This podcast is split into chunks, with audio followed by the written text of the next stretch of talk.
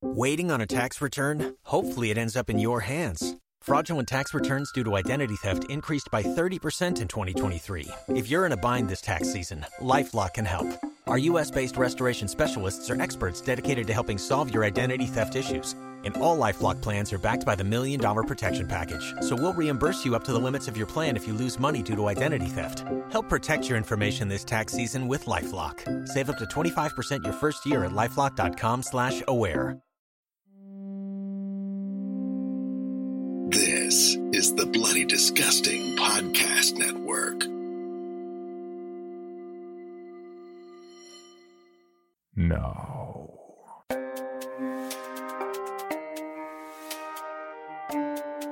This is Creepy, a podcast dedicated to sharing the most famous, chilling, and disturbing creepypastas and urban legends in the world. Whether these stories truly happened or are simply fabrications is for you to decide. These stories may contain graphic depictions of violence and explicit language. Listener discretion is advised.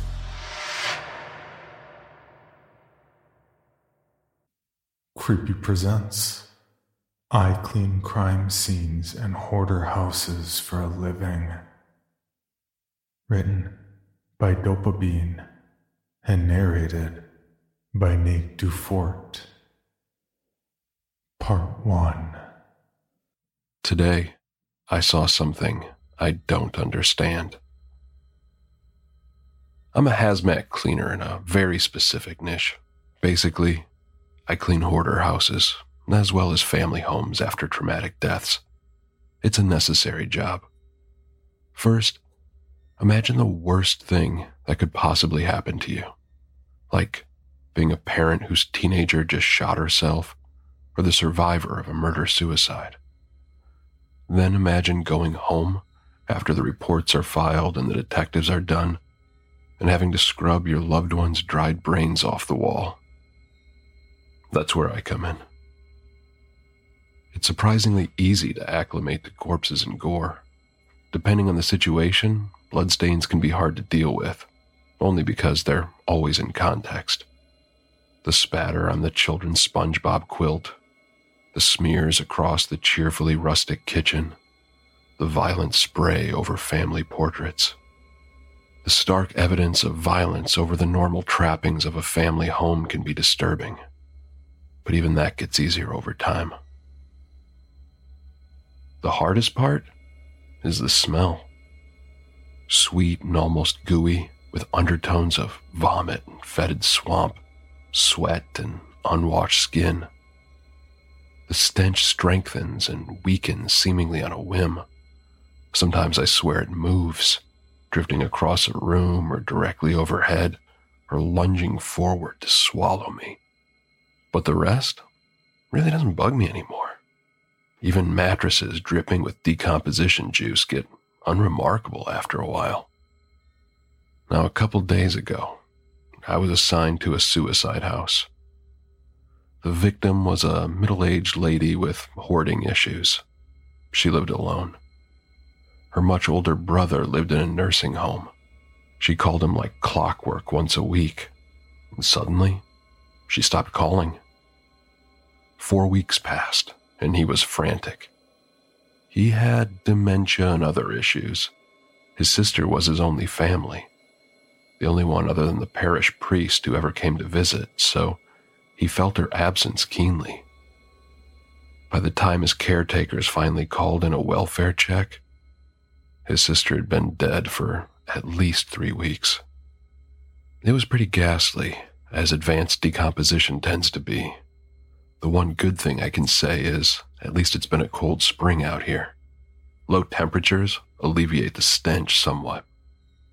The house is a neat, narrow little two story with a slightly overgrown yard and a tiny grove of apple trees out back.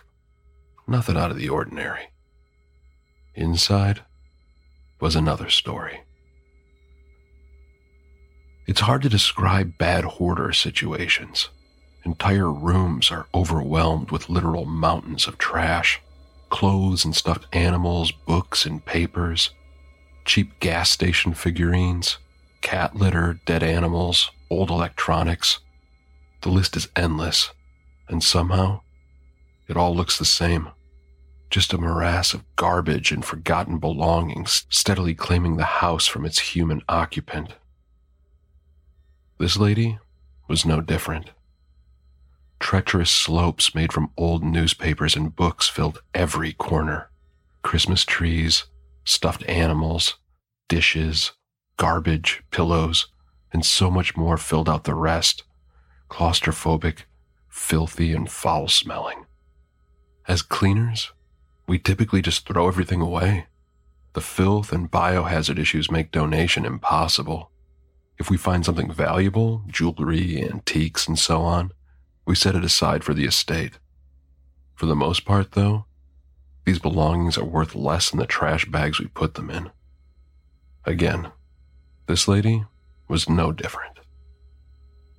It took two days to clear a path to the back of the house, and three days to actually empty out the rooms.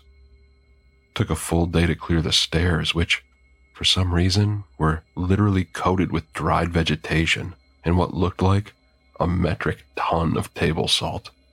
According to real estate information, which we always dredge up before entering a home, the second level had two bedrooms and an office. This is where things suddenly got weird. The bedrooms were immaculately clean, which was impossible. The entire stairwell had been packed floor to ceiling with garbage. There was no way this lady would have been able to clean up here even if she'd been climbing through a window every day. The entire situation defied hoarder behavior. Ignoring a sudden case of the creeps, I inspected each bedroom. While thoroughly permeated with the stench of the lady's recently removed corpse, they were utterly spotless. The paint on the walls even glistened. The office was more like it, stuffed from floor to ceiling with dead plants, specimen cases, and paintings. About a dozen taxidermy animals sat in a neat row facing the wall. It wasn't as filthy as the downstairs by any means, but it was much more in line with my expectations. Due to the smell, most of the stuff, cool as it was, couldn't be salvaged. There's just no reliable way to get three weeks of steadily worsening corpse stench out of household belongings. Even so, I took a good look at most of it. I'm an amateur zoologist. Thought I was going to be Steve Irwin when I grew up. Majored in biology and everything. So this is where it gets awfully strange. Hello, Bill Band here from the All 80s Movies podcast to tell you about Factor Meals. Eating better is easy with Factor's delicious, ready to eat meals. Every fresh, never frozen meal is chef crafted, dietitian approved, and ready to go in just two minutes. You'll have over 35 different options to choose from every week, including Calorie Smart, Protein Plus, and Keto. Also, there are more than 60 add ons to help you stay fueled up and feeling good all day long. Get as much or as little as you need by choosing your meals every week. Plus, you can pause or reschedule your deliveries anytime. We've done the math. Factor is less expensive than takeout, and every meal is dietitian approved to be nutritious and delicious. What are you waiting for? Get started today and get after your goals. Head to factormeals.com slash 80smovies50 and use code 80smovies50 to get 50% off. That's code 80smovies50 at factormeals.com slash 80smovies50 to get your 50% off today. Everybody in your crew identifies as either Big Mac Burger, McNuggets, or McCrispy Sandwich but you're the filet fish sandwich all day. That crispy fish, that savory tartar sauce, that melty cheese, that pillowy bun. Yeah, you get it every time. And if you love the Filet-O-Fish, right now you can catch two of the classics you love for just $6. Limited time only. Price and participation may vary. Cannot be combined with any other offer. Single item at regular price. Ba da ba ba ba. First, the specimen cases. These are the small glass displays, usually around 12 by 12, that people use to pin dead bugs and blossoms, you know, like butterflies and beetles. Now, these things were definitely bugs, but they weren't normal. For example, one was a coppery caterpillar with a flat, almost humanoid face, pinkish skin, wrinkles, eyelids sinking down into empty sockets, and everything. Another was this arachnid thing with a bluish crab like body and a single desiccated eye peering up from the thorax. Yet another looked underdeveloped, almost fetal. It had wrinkled sage colored flesh and long ears that reminded me of a basset hound. At this point, I was pretty sure I'd stumbled on some eccentric lady's collection of gag gifts. The taxidermy animals made the joke theory a lot harder to believe. The first one I saw was this tiny, slow eyed thing with beautiful features corrupted by unnatural proportions. The second was basically a giant lacquered anemone with what must have been a thousand rot rimmed holes boring through the tentacles.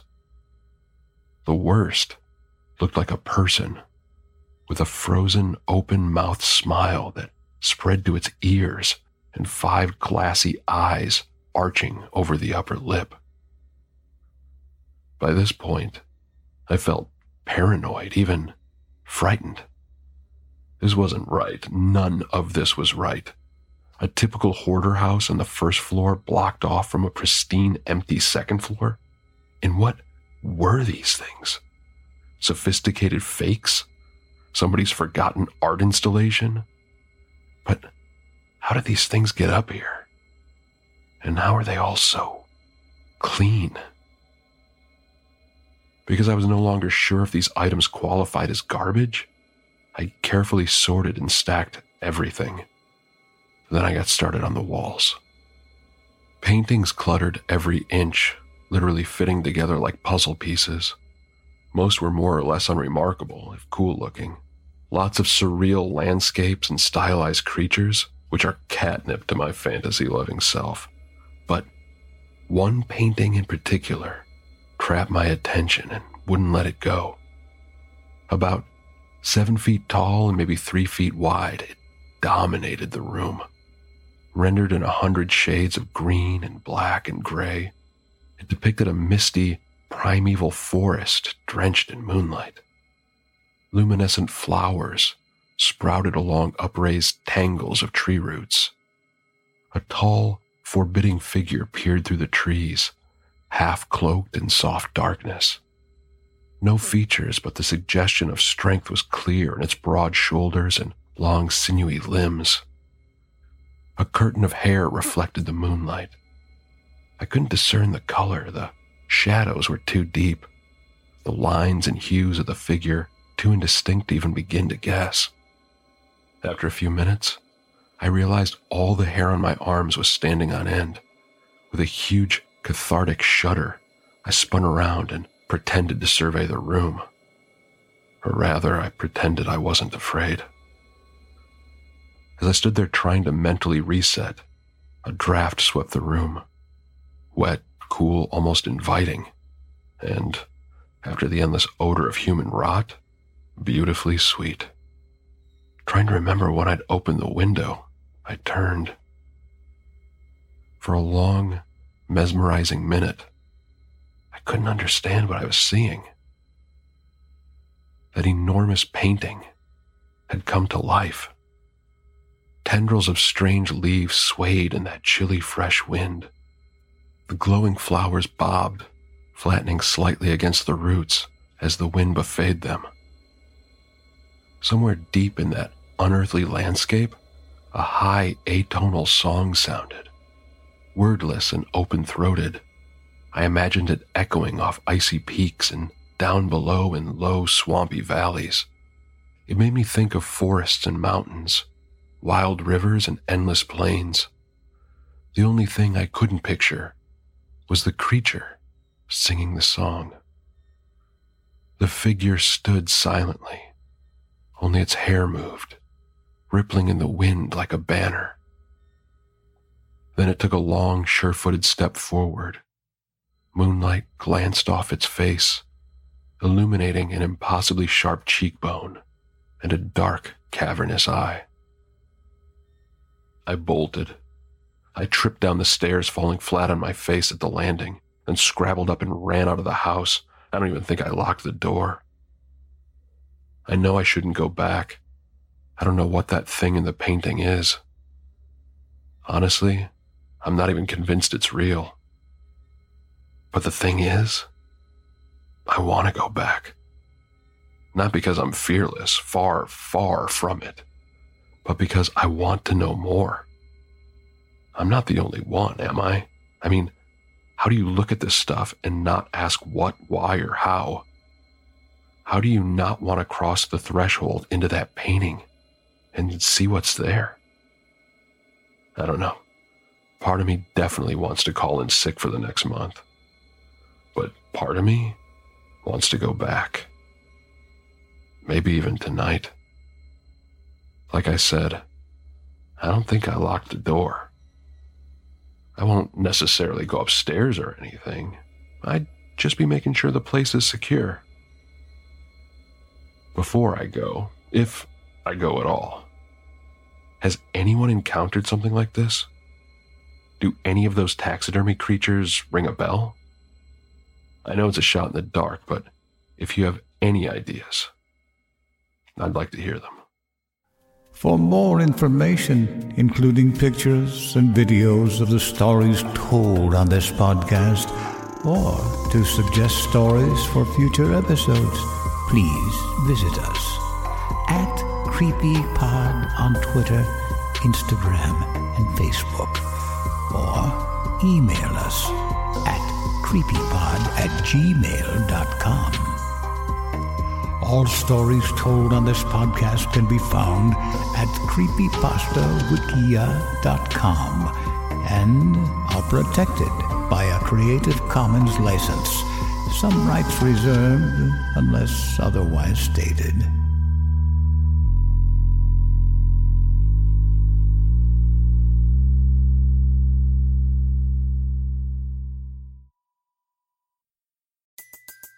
Everybody in your crew identifies as either Big Mac Burger, McNuggets, or McCrispy Sandwich.